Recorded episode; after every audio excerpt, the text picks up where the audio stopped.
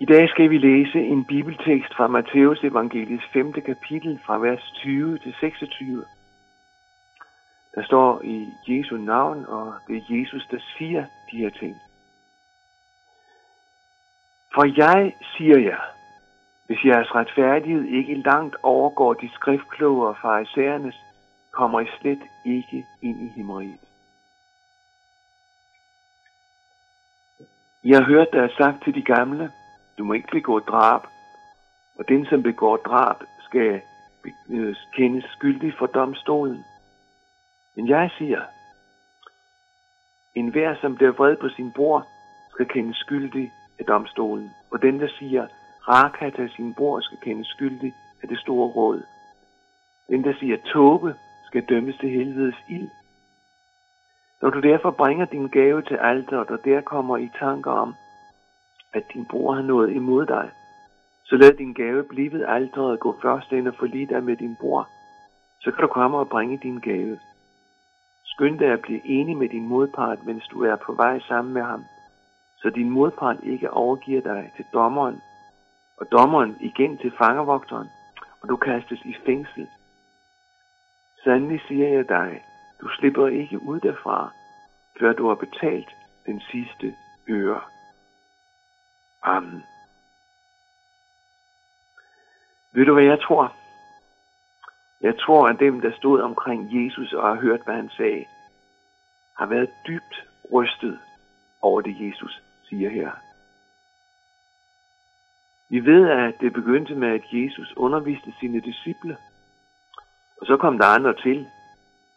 Efter han havde holdt, og efter han holdt sin undervisning, bjergprædiken, som vi kalder dette afsnit, var dem, der hørte ham slået af forundring over det, han sagde.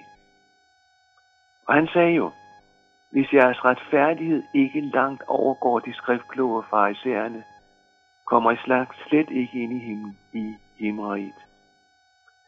Dybest set er det menneskets forhold til Gud, der er i spil. De skriftkloge farisæerne, de tænkte på den dag, hvor de skulle møde Gud. Og det var alvor for dem. De havde indrettet deres liv og deres hverdag, helligdagene, så de på alle måder skulle leve efter Guds vilje. Og de lagde virkelig mange kræfter i det. Ja, faktisk alle kræfter i deres liv. Og for at sige som det er, så gjorde de også meget godt. Hjælp andre. Hjælp fattige.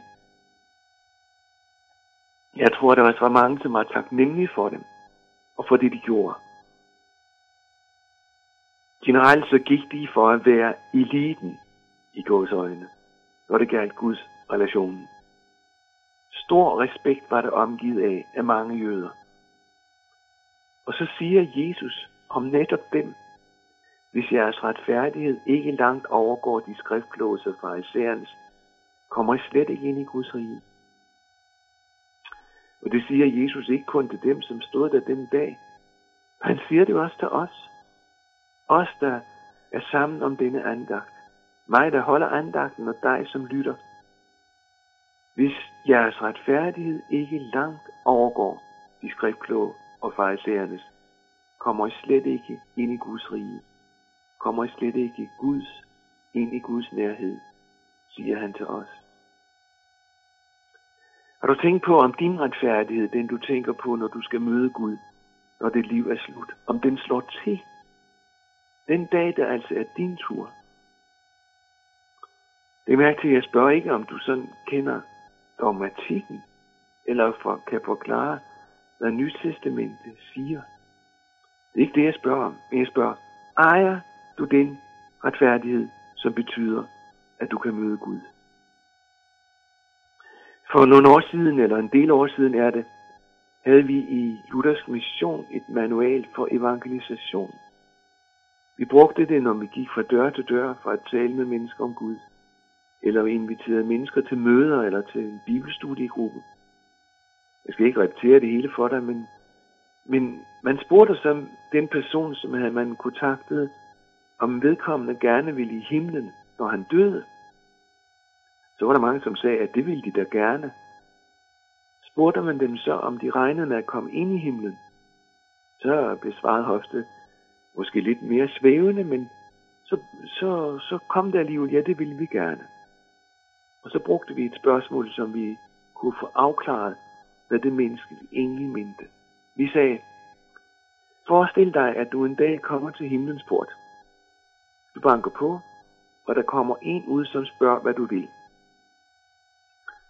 Du vil gerne indenfor, siger du så. Og så spørger ham, der står ved døren, hvorfor skulle jeg lukke dig ind i himlen? Hvad vil du svare? Hvis det bliver sagt til dig, eller dette spørgsmål bliver stillet til dig. Og det du siger i den situation, altså hvorfor skulle jeg lukke dig ind i himlen, spørger manden dig.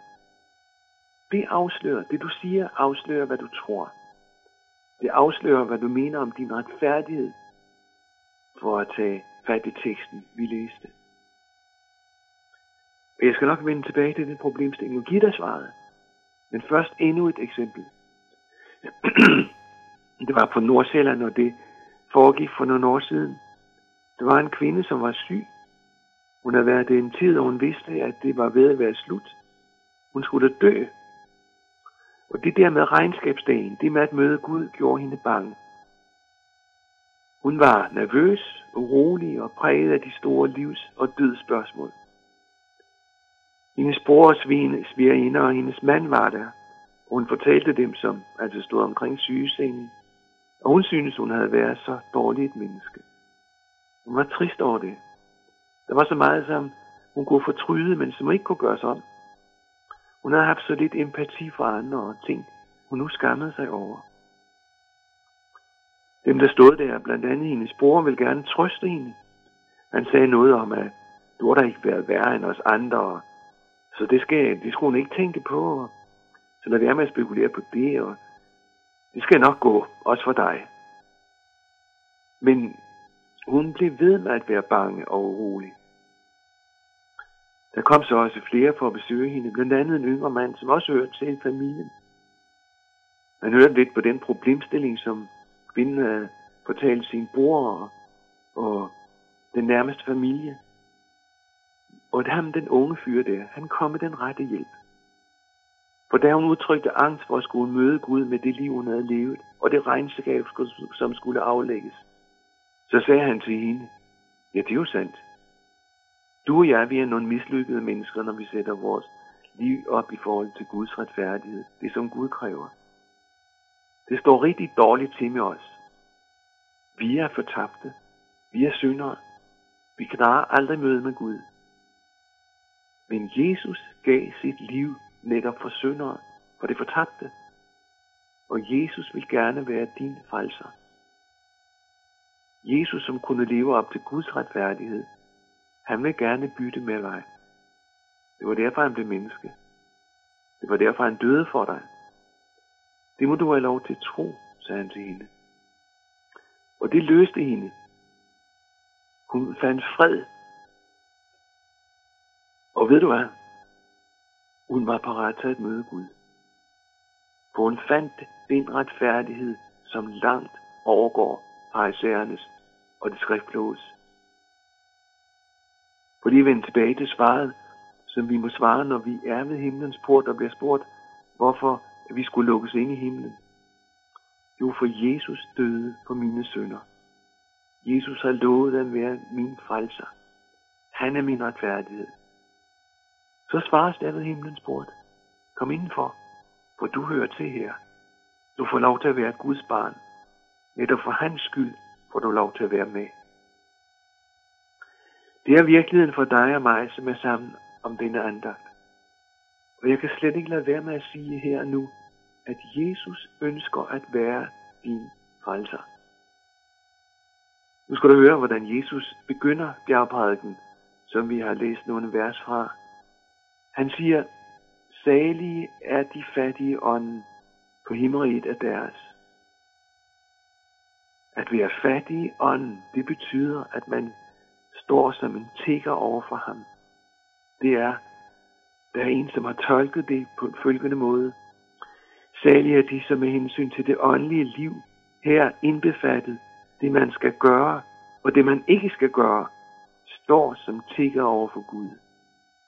Himmeriget er deres, siger Jesus.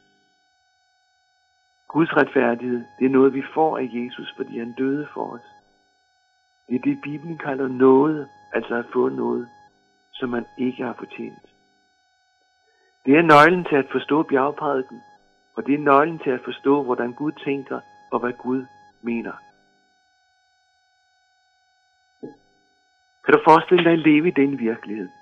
Jesus har fulgt og helt skaffet mig Guds retfærdighed. Det sted kan jeg hvile. Der kan jeg trøstes. Der kan jeg tænke efter, hver gang det, det jeg opdager, hvor anderledes jeg er naturtænker. Jesus vil give mig det hele. For hans skyld alene får jeg lov til nu at kalde mig et barn af Gud. Ikke mindst at hvile. Det er der så mange kristne, der har svært ved. Men når Jesus giver mig alt, og at jeg kan have det godt med Gud, så er det bare godt. At være en, der nogle år senere forlod mig, der, der var en, der nogle år senere om det her forhold skrev, at noget er nok. Forestil dig at leve i den virkelighed. På et tidspunkt kommer så den tanke i dit liv. Hvordan ønsker du egentlig, at jeg skal leve min hverdag? Vel med mennesker. Hvad siger du, Jesus? Og du spørger ham, hvordan skal jeg leve min hverdag på mandag og tirsdag? Jeg skal møde min hjemmehjælper, eller jeg skal på job, eller jeg skal være sammen med min familie. Jeg spørger ikke, fordi jeg skal gøre mig fortjent til noget som helst, eller fordi jeg tror, jeg skal gøre noget for, at Gud skal synes bedre om mig. For der skal ikke lægge noget til, som du har vundet til mig, Jesus. Og det, du har gjort for mig, det er nok. Men hvis jeg skulle ære dig, Jesus, hvordan vil du så, at jeg skal leve? Så svarer Jesus, du har min vilje udtrykt i Guds lov. På samme måde er min vilje udtrykt i bibelske formaninger, som jo er en tolkning af Guds lov. Lev efter det, så lever du dit liv til menneskers gavn og til min ære. Guds vilje er netop udtrykt i de vers, som er med i vores tekst. Der møder vi blandt andet budet, du må ikke slå ihjel.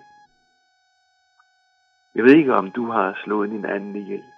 Det kunne selvfølgelig være.